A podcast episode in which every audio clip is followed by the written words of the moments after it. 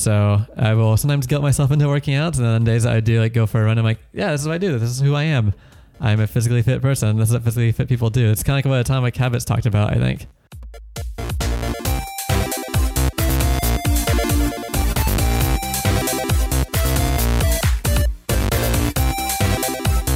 Welcome to the Productivity Lab, the podcast putting the tips, tricks, and methods of getting stuff done to the test.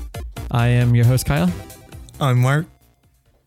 And today we are recording with two special co hosts. My two dogs are in the same room with me right now since my partner is out for the morning and I'm now on dog duty and I don't want to put them in their kennel because I have a busy day today and they'll be in the kennel all day. Oh, and there they go.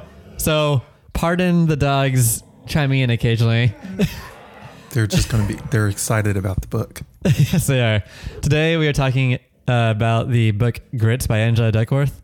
It is a uh, really insightful book, I think. But before we get to our thoughts, let's get down to what we've been up to. Mark, how have you been? I've been uh, in a in a in a rut, I guess. Um, I've mm-hmm. been working on things, but it's been slow and steady. So, um, mostly been working on short story revisions for Weighted. Um, so that's kind of going along slowly, but uh, interesting to see my revision process or going back through reading it, changing things that don't make sense to me, uh, but also trying to keep the larger thing in mind and foreshadowing and all this other stuff. So uh, that's been an interesting process.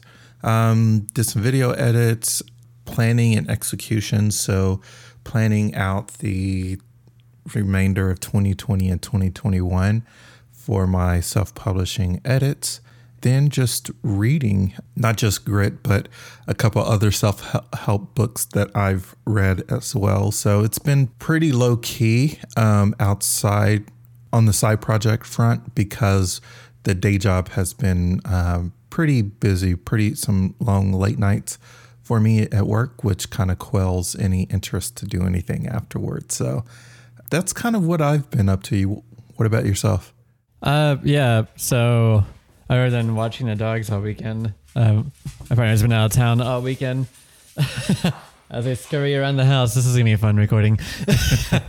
uh, I've been working on uh, restarting the project I worked on during my July NaNoWriMo. I'm doing it for real this time. Doing NaNoWriMo, I wrote something called the foundational draft, is what I call it. Some people call it, call it a zero draft but I call it foundational draft because it is very bare bones and compared to the full scope of everything. And it just was there to kind of give me a feel of the setting and the characters. So I started working on that again with a daily goal of 500 words per work day, so Monday through Friday. But I tend to write just under a thousand because I find that about 500 words is, is what's needed for uh, getting my flow state going, and then I could finish a scene after that or get to a stopping point in the scene. So I've been working on that. I have not been editing the show because, as everybody who's listening to this knows, I lost an episode. so, yeah, uh, that was really embarrassing. I've been podcasting for, I don't know, 4 or five years now. Never lost an episode ever. And then all of a sudden, Audacity just betrayed me, which is a, has been a trusty, a trustworthy uh, recording companion for all these years. And then even like as I switched to better uh, editing services like Hindenburg, which I'm using now, I still depend on on Audacity for recording since it does multi-channel recording, which uh, is good for everyday superhumans whenever we go to a place in person. But for some reason, the project files were corrupted, and I guess my dogs are mad at it too. I can't believe that they had all morning to play and I chose now to play. you know, the universe aligns uh, weirdly. yeah. Yesterday we were lazy all day. Me and my, uh, my dogs and I were just like hanging out in the living room. I was playing the new Mario or the re-release of all the Mario games with the 3D All Stars, and they were napping all day. I guess they napped so well that they're getting out all the energy that they recharged right now. Yeah. so I will be muting my side during this recording, so that way while Mark's talking, there won't be dogs barking. But I can't guarantee anything when I'm talking. Anyways, yeah, I've been mostly working on that, and then I lost the episode, which sucks maybe one of these days I'll get around to re-record it. Uh, but until then, uh, you guys just going to live with that void. It's kind of a continuation of what we talked about the exist episode, anyways. So if you listen to the exist episode, you kind of get some hints for like what we would have talked about in that episode. And yeah, unfortunately, it's gone, but that's what you got to do. Yeah. Uh, yeah, uh, it's been that mostly. and yeah, just writing and getting meta audacity, and lots of reading too. Yeah, um, it, it was just the last sprint of the end of the month. So for we'll get into it, but I had the last sprint of reading. I didn't actually read most of this month, surprisingly. Um, I've just, like I said, I've been in a rut. Uh, but yeah, yeah, interesting. Uh, moving along to Grit, the book review. So, kind of uh, give a synopsis of what the book is about. It is starts with Angela Duckworth uh, is the author, and the synopsis is "Why do people succeed and others fail?" Sharing new insights from her landmark research on grit, MacArthur genius Angela Duckworth explains why talent is hardly a guarantor for of success. I cannot read. Rather, other factors can be even more crucial, such as identifying our passions and following through on our commitments.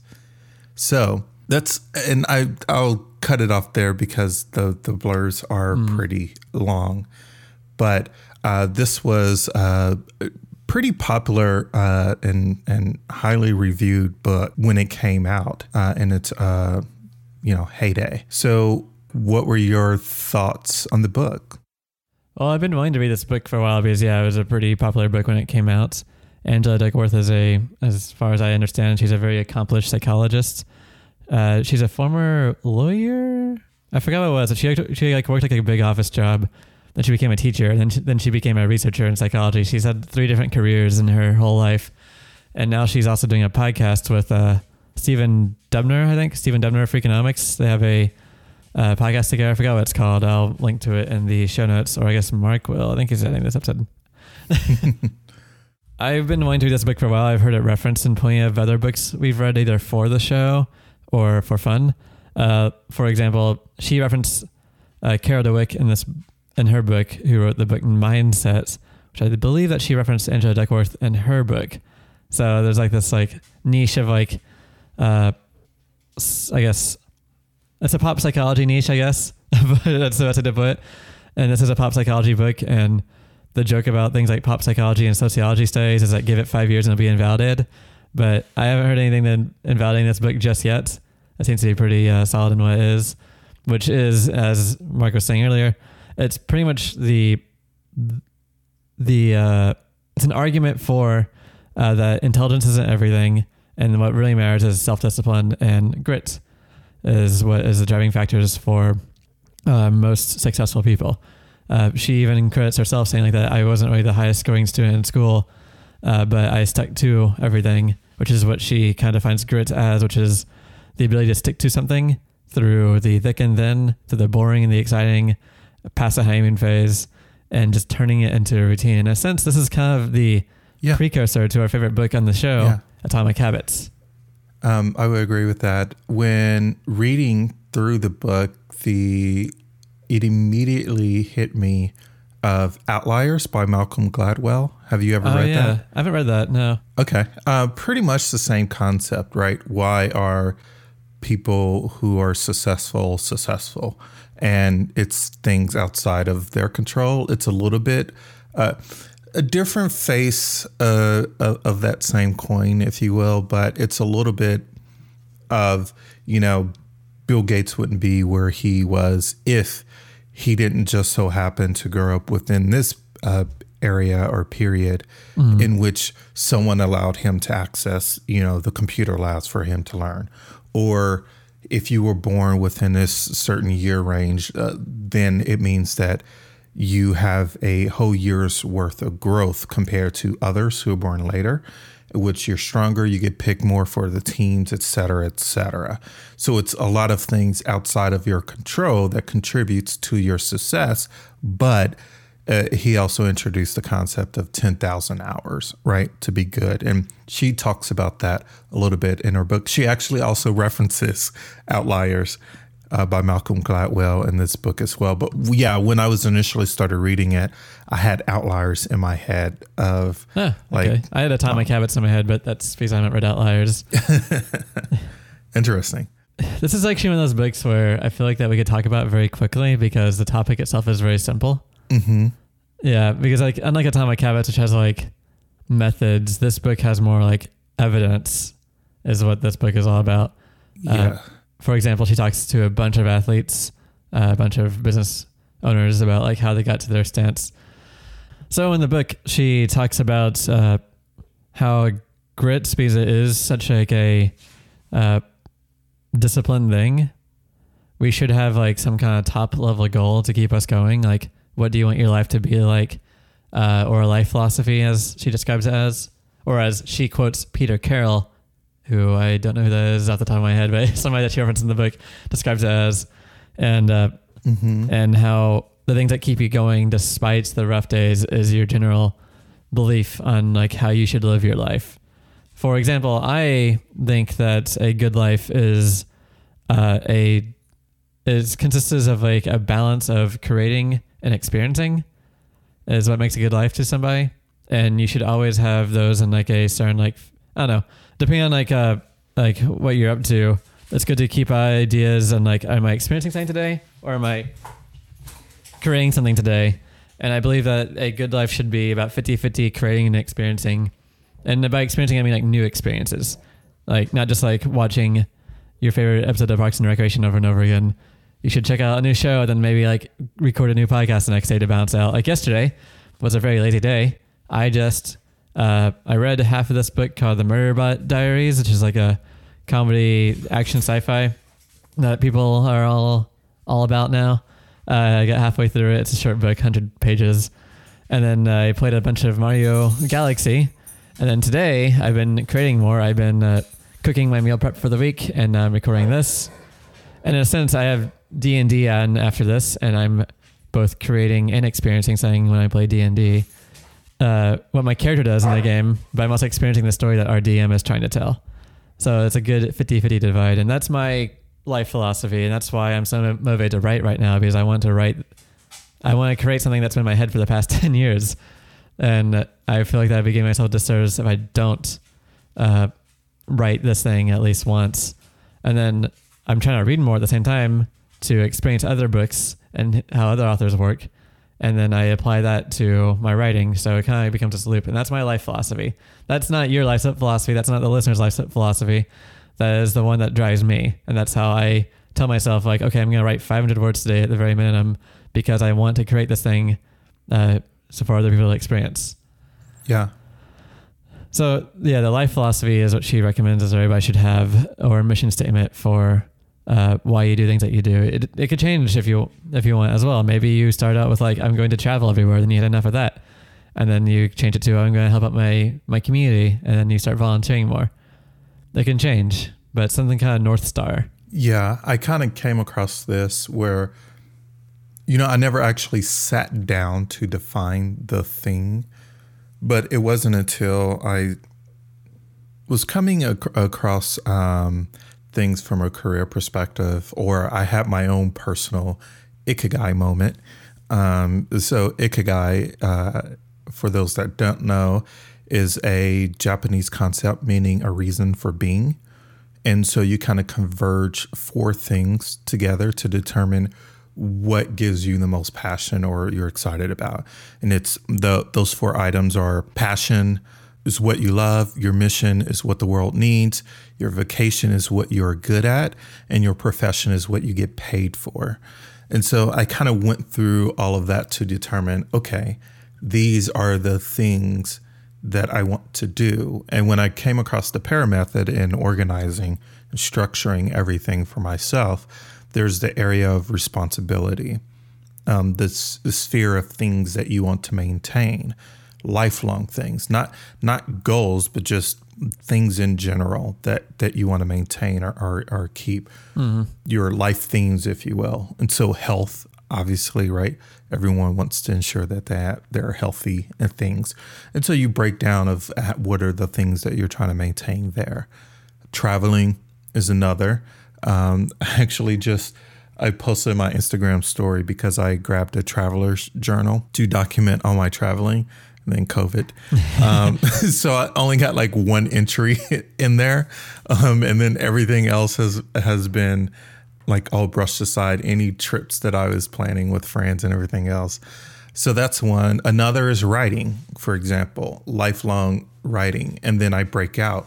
What are the things that I'm doing to to work on that. So you can have multiple areas of, I guess, focus, if you will, but those are the particular things that that you add that passion to. Um, like I said, from Ikigai, when you break that down into those areas, your passion, what you're good at, et cetera, et cetera, you can then kind of create that thing that you want to maintain throughout your life. And therefore, you're you're more apt to continue it. You're more apt to dive into it, to study it, to learn it, to continue to work on it because you're also passionate about it and it's not something that you're forced or having to do. We were talking about this a little bit yesterday in which I've have gone to school and my initial thought was like uh, you know post post uh, high school and going to college was it doesn't fit for some people. It didn't fit for me, and and when looking back, that was because what I was going to school for was something that I didn't really want to do, um, and it was just more something that I felt that I had to do to kind of um, be practical. I've ta- I've talked about this in um, um, an episode that I did actually recently. This entire topic, really, uh, episode I did on my uh, uh, other podcast in which, you know, are we too old to dream? And and I wrote an essay about this years ago as well, in which when I finally declared myself a writer, because you also have the sense of, oh, you needed to be professionally published to be a writer, you need to have a star, you know, all this other ridiculous stuff that kind of keeps you from it. But once you dispense of all of that, and when, and uh, Angela Duckworth, she talks about this in a book where she has talked with people or interviewed people which found their items later in life. And like it took them 40 years to discover the thing that they want to do. And i think for a lot of people like that it's you experiment with everything and you can compile and stack all those skills to apply to the thing that you want to do.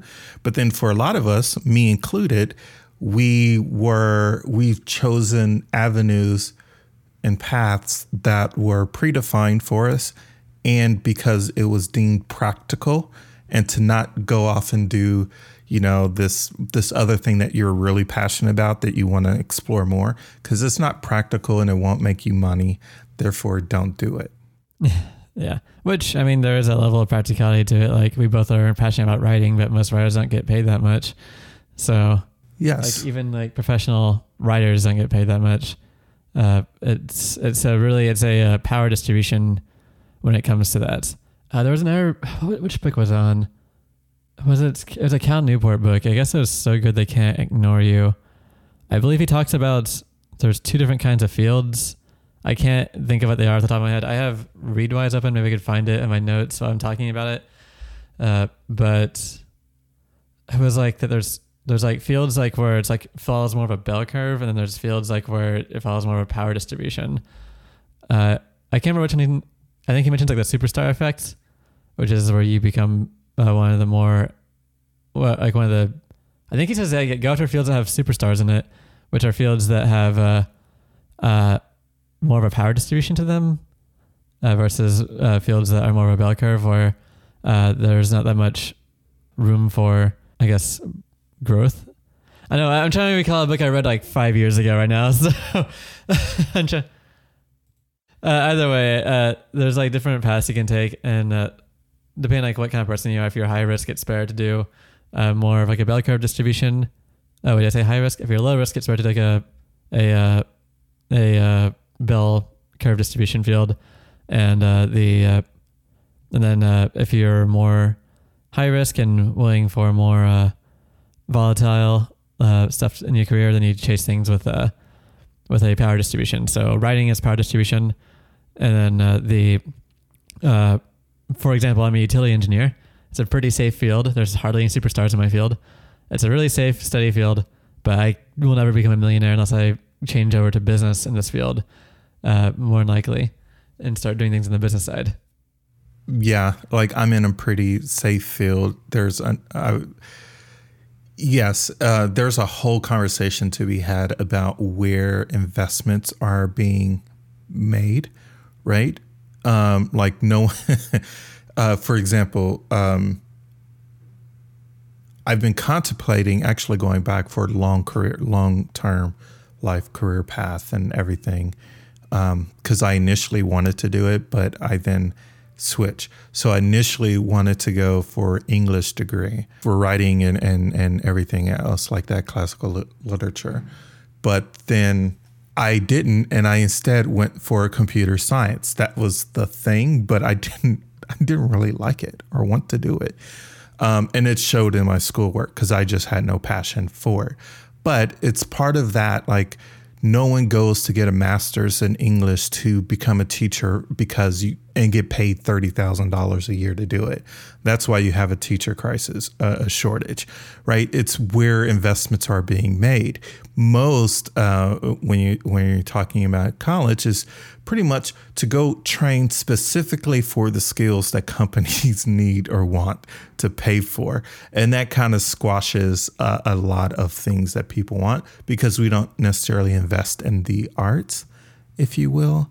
But that's a whole other side conversation that can be had. But it is interesting, right? In which one of the quotes, the first quotes that I highlighted in the book, and it came on page eight, was which for me gave me everything that I needed for, from this book.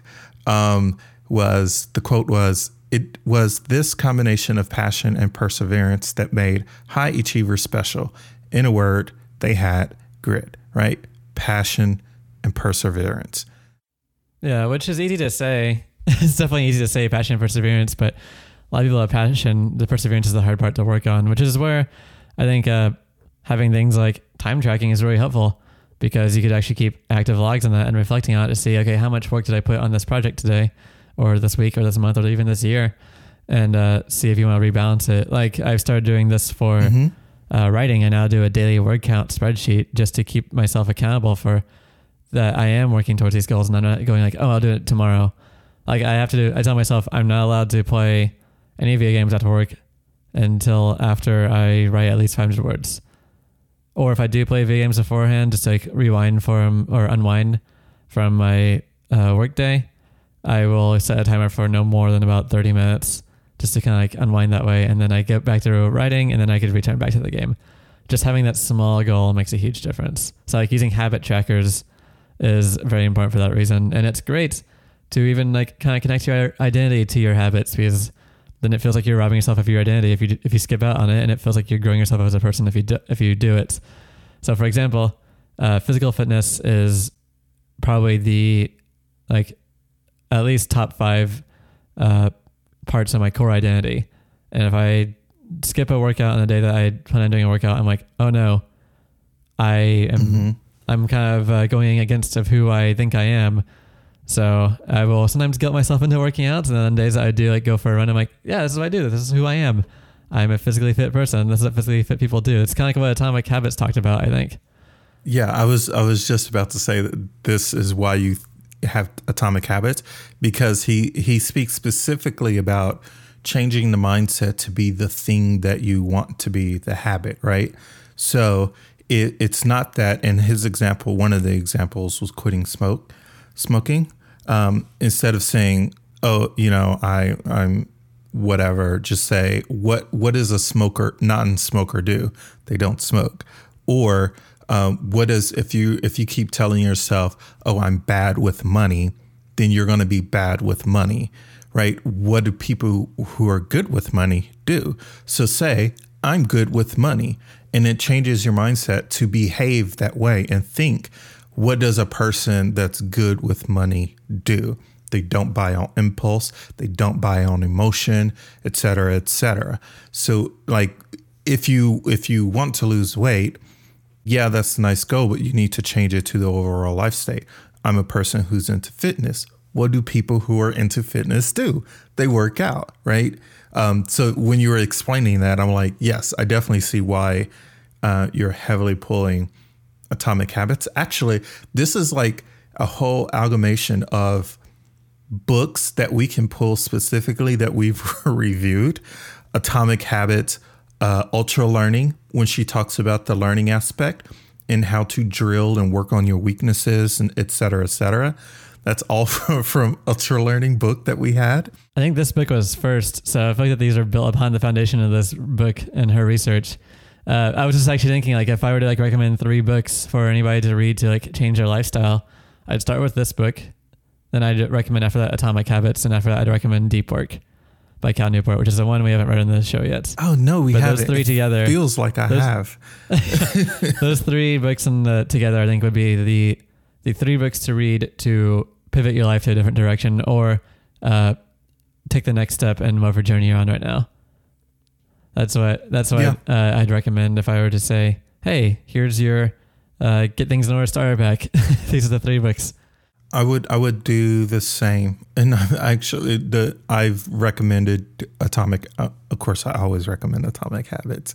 Um, I've recommend recommended that book nonstop, and I really took to Ultra Learning as well. But yeah, the, um, this uh, this book may have pre- preceded theirs. Um, I think so. I can't remember when. Atomic Habits is pretty new. This one came out maybe 2016, 2015, I think. Let me see. Grit Duckworth. 2016, Okay, May 2016, 3rd. Yeah. And Atomic Habits I came got out from my 2019, I think. And then Ultra Learning around the same time, too. Yeah. I don't know. Yeah. Uh, one thing that also stuck with me through this talking about atomic habits is uh, uh, in this uh, in atomic habits, James Clear mentions uh, that the thing that I think that distinguishes like the successful people from the non-successful people isn't or is it is tolerating the busy uh, the boring days.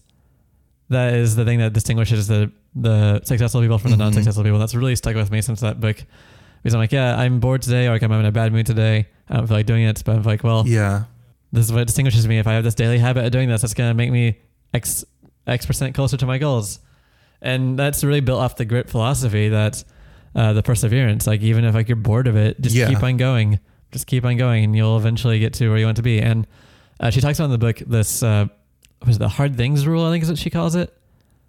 That it's a rule that her family has, where like every, I guess semester of school, since they base it off of uh, the kids' lives, since they're parents, uh, the kids, her, her husband, all choose a hard thing that they want to learn, and they have to stick with it for the entire semester. They can't change it. They could leave it the next semester if they don't want to do it, but they could at least stick with it to at least reinforce those grit muscles. Because no matter what you do, even if you're not really that passionate about it, if you're gritful about it, you're still building that muscle, and that'll carry over to the next thing you do. And I think it's a really useful rule to live by. That might be fun to put into my own life. I do hard things rules every every six months. So it's still TBD, but Yeah, I like I yeah, I'm I'm a person like that thinks still believe even after reading this that you still need to have some interest in it to do it. Um people and and yeah, she talks about it in his studies and and everything that shows that people are more successful if they actually have any interest whatsoever in doing the thing that they're doing or to the first half of the rule, passion, and then it's Right. perseverance after that. Yeah, Yeah, absolutely. And that's how you can get like uh, wildly different scores if you take the grit test. If you're just to choosing something generic, you may have like extremely low grit. But if you choose something that you actually have interest in and that you're doing and you answer those questions, then your grit score is going to be vastly different because of how you view that particular task. I may be more interested it's same with work and and we talked about it in an ultra learning book review right? Uh, testing or working on your weaknesses. There is things at work where i may need to learn this or do more of it because we don't get it. So even though it sucks you take the harder cases the things that you don't know about because you learned so much more. And actually that's kind of been the crux of my career as this is the first time I've been in a job where I'm not the only person that knows how to do what I do. My other my other two uh, past two jobs, I was the only person. So there was no choice but to persevere through it, but to grind and learn all the difficult things and do the difficult things, fail, but then also say, as she says in the book, fail and then say, hmm, well, I'll try it a different way next time, right? So yeah, it, it's I it, yeah, you still you still need that. I, I definitely agree that you should try to definitely find something difficult to do. Yeah.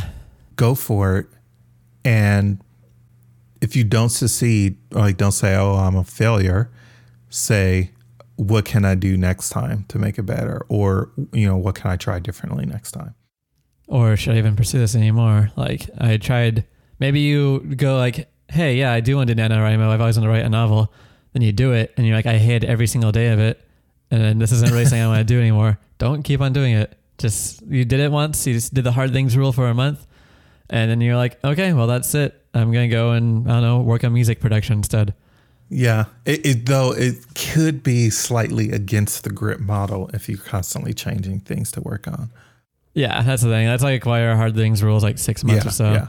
That way you still because you can go all out for a month on a new project and then change it the next month. And then you'll just have a bunch of incomplete side projects and none of them really blend together. It is good to stick with it for a few months for sure, just to build that muscle.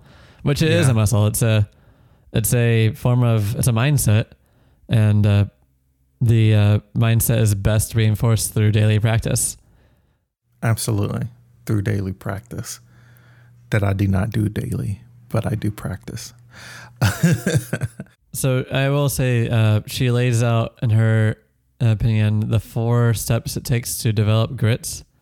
Since we're on this topic still, uh, is that she describes the first stage as interest, uh, which she describes saying passion begins with interest- interestingly enjoying what you do.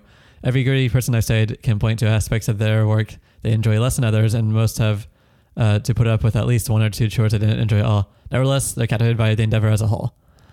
Uh, then after that, she recommends practice, which is, I mean, the obvious thing, which is yeah, practice daily.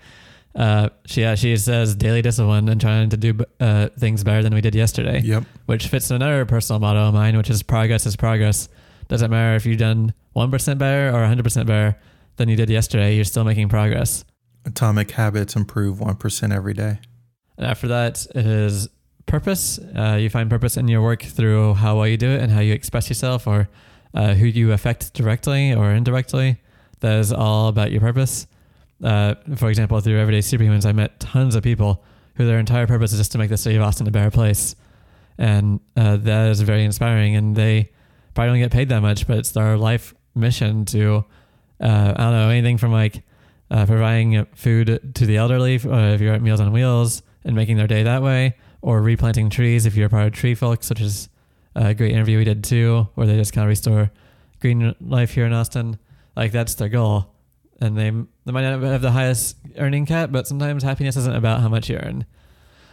And then finally, she says hope, which is a weird word to use, uh, I think, because hope has like so many different meanings, and it kind of is like it's also very vague. Exactly. Uh, let's see, she says on here.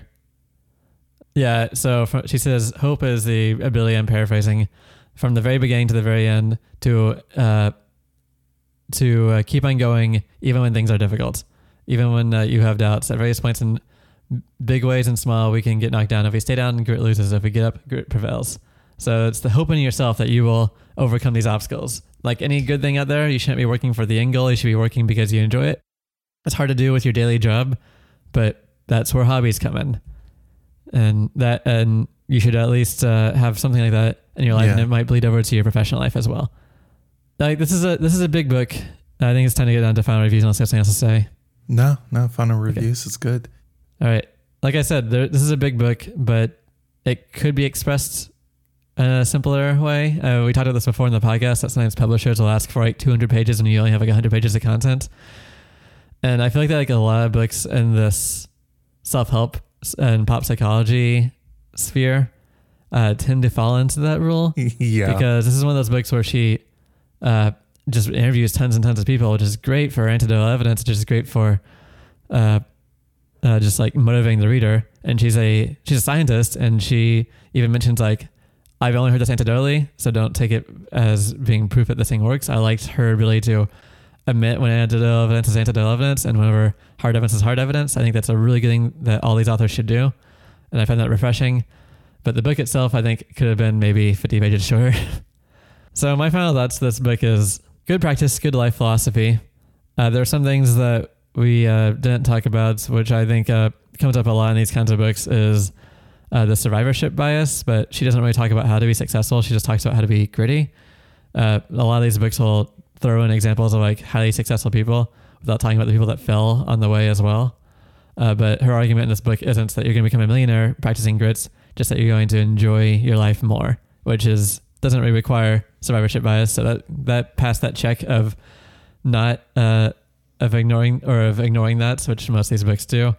Yeah. Uh, it was a very rational but fun read. It wasn't hard to read. It was something that I binged pretty quickly. Uh, could have been shorter during the last like section of the book. I was like, okay, I just want to get to the conclusion now. Uh, probably because he talks about parenting uh, grit, and neither of us are parents, so it probably didn't interest us that much. So my final score for this book is a four out of five. It was good. I just think it was a bit long. I think you should still read it. Skip some chapters so they don't apply to you. I read every chapter, but I kind of sped read the parenting chapters.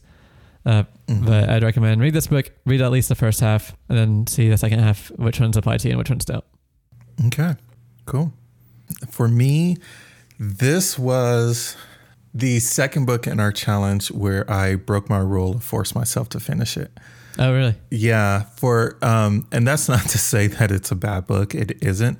Like I said, there's there's I have very positive things to say about the book, the content, and everything else. But you hit the nail on the head. It was entirely too long for what you needed. Like I said, I got what I needed out of the book on page eight uh, about what grit was, and the rest was nothing but um, like various stories and examples. And once she puts forth the argument and gives one example, I'm like, okay. And when I had the ebook, I started to just skim through the rest. I'm like, I don't need all these other examples. Um, I got it on the first one to, and then I moved to the next one. And then for me, it, it took very hard for me to even turn the page even more. So I got the audiobook so I could at least listen to it while working. Um, I still made notes, uh, even with the audiobook version. But for me, it was just very difficult to get to get through because it wasn't. I felt it was entirely too long for what the point or conclusion of the book was. So my primary takeaway from the book was that talent is nothing without effort, and grit is passion and effort. Yeah, that's the sole thing. I think if you don't have, I think it's a, this was like nearly 400 pages. Or was it that long? Like over? Oh wow, was it that long? I'm like up on Goodreads right now. Goodreads. Uh, well, I mean, these nonfiction books have like huge appendices in the end. Yeah. So, uh, like I finished this book with like maybe fifty percent read on my Kindle. Okay. Yeah, it could be on. There's so many appendices in the end and acknowledgments and Yeah, I think I have it marked at 403 pages, so maybe around 360 or so. But yeah, it, I just felt it was entirely too long. I couldn't even finish the ebook, so I burnt one of my Audible credits to just listen to it. um, but again, that's not to say that it is a bad book. I Yeah. really like the concept and the things that they're talking about. Um, I just felt it went on too long. Agreed. You could probably, if you didn't want to spend 400 pages reading it, you could probably just watch her TED talk um, and be done Mm. with it. Oh, that's right. Yeah, she has a TED talk. Yeah. So it, I mean, it's, it's, I like the concept. I like the things that you talk about. And, and the, some of the stories and examples, I just felt there was way, way too many. And again, it's just, Mm, I know. I felt the same way too. There was so this is one of those books where my Kindle estimated time to read to finish a chapter really got corrupted from reading this book because I'd skim these pages and then like I'd pick up another book and it's like you only have 15 minutes to finish this chapter. Then like I it starts adapting again and it's like actually I mean 25, actually I mean 35, actually I mean 40 minutes. So yeah, it's like how I knew that I was skimming a lot because like when she started getting to the interviews, I'm like, okay, skim, skim, skim, skim. Okay, that's saying that she summarizes the interview with highlight that, go to the next one. like I, I know what you mean. Yeah, that's what I'm saying. Like that, if you read this book, do it a la carte. Read the chapters that apply to you. If the chapter doesn't apply to you, skip to the next one. Yeah, yeah. So that was kind of my experience. We already talked about like some of the things and themes and thoughts uh, in this book. I, I liked, I liked the content that, that was in the book. So I, I I split into two two um, uh, ratings to come to a final Uh, rating. just like we did with getting things done. yeah. so my reading experience, I would not have finished this book otherwise because I got what I needed out of it very early. Uh, my reading experience would have been a two, but I like the con- content and the things that that is being discussed in the book and how you can apply those. And, and like we, we mentioned, other books that you can use. You can read Grit, and then you can take these other books that that we've recommended and reviewed on the, on this very show to then do application of that. And so that gets a four regarding the the the themes and content within the book to bring it to an overall three uh, for me. So a three out of five is my final uh, rating. Okay. I think that's a fair rating. Uh, no, yeah, but the second thing I think these books is that sometimes the message is good, but the execution is either sloppy or lo- or long, and uh, that's definitely uh, true to this one. I think is that it's a very long book whenever it didn't have to be long. And I think the insight you gave me and the audience a couple episodes ago about publishers having like X number of pages Yeah. you have to write uh, to sell this book, she probably finished the first chapter in 100 pages. And then they're like, you got to get this thing to 300 pages. And like, she's like, oh no, I'm going to interview a bunch more people. Yeah. like, like, I'm not, I'm not saying this is her fault. This could be the publisher's fault. But yeah, oh yeah. I definitely, to to make it worthwhile for publishing, they have to have a minimum amount of uh, word count yeah. So yeah, to make it financially viable. So read a la carte, read TLDRs online. Uh, I'd recommend giving this book a read if you haven't read anything like Atomic Habits before. Uh, I feel like Yeah. that. I don't know what Atomic Habits did right, but like I didn't hate a single page of that book. like, I don't know. Neither it's like the I. one book the- that we've read for this show where I didn't grow bored by the end because I just had to fill in with interviews. I don't know what, if it's how he writes or he's like Atomic Habits is pretty simple too. I think he just has good prose. like yeah, I, I think it's how he writes because again, early on in this book, for me, Yeah. I was like, oh, I know the structure of this book already, um, and I'm going to get tired of it very quickly, and I did. Yeah. Well, anyways, uh, that's enough rambling about that. Uh, let's go on to our next topic. Do you want to introduce it, Mark? Uh, yeah. So our next topic that we're going to be doing for the um, next two weeks and and re- reconvening on episode thirty six is no caffeine. That means Yep. Two weeks without caffeine. we talked about this before in a previous episode that we might do it. two weeks no caffeine, like no coffee, no tea, no no no soda. If you drink soda, I don't drink soda. I only drink coffee, uh, tea, and water. So it'll be caffeine free tea and water for me for the next two weeks.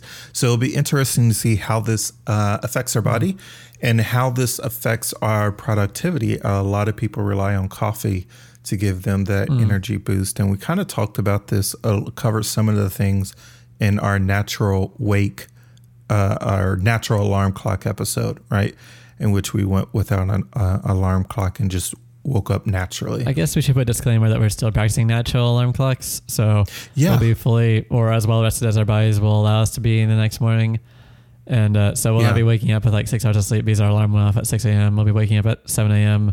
or 8 a.m. or 6 a.m. depending on our bodies pick that day because sometimes circadian rhythms can be weird. and uh, so Yeah. it'll be different. yeah. Um, I don't know what to think. I just know I've been wanting to do this for a while, and since I just uh, gave myself uh, uh, a month of abstaining from alcohol, I'm like, let's do abstain from caffeine for two weeks. so Yeah, I'm definitely interested. The last time I did this uh, was many years ago, and my coworkers told me to give them a warning. But now that I work from home, um, I don't have to interact with anyone in person. So I'm very interested to see how this goes, how this affects my energy levels throughout the day. And uh, I can't wait for us to come back and talk about the results. mhm. Yeah, same. So in the meantime, you could listen to our previous episodes at tpl.show or theproductivitylab.show. You could find us at either URL uh, or follow us on any of your favorite podcast players out there. You can follow us on Twitter at Productive Lab and Instagram at Productive Lab. We aren't really too active on social media, uh, mostly because I hate managing social media. so I, I'm really bad at promoting new Yeah. episodes. So if you only see like a title card, that teaches me that promoted the episode. And if you see Mark does a little bit more work than I do, so if you see like multiple cards that teach you Mark's work, so you can follow us there. Uh, the best place to keep in contact with me though is on my personal Twitter at KyleSQ9. Uh, and you can also follow me on Instagram too, which I hardly post on, but I'll sometimes post pictures of my puppies on my story. Uh, and then you could also follow me on my personal website where I publish all my short stories, which is at quadrant9.net. Where can they find you, Mark? You can find me on Twitter and Instagram at AskMarkio. That's AskMarkIO. And you can find my one out of five writing on my blog at askmark.io. And that's it. Until next time, stay productive.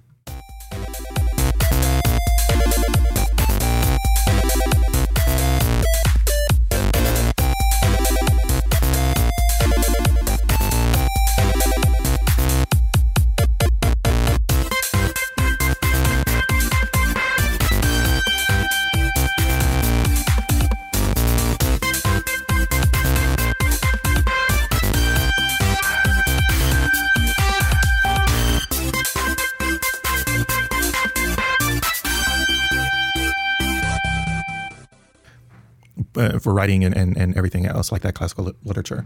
But then, hold on, like someone is outside banking sh- um, stuff. Anyway.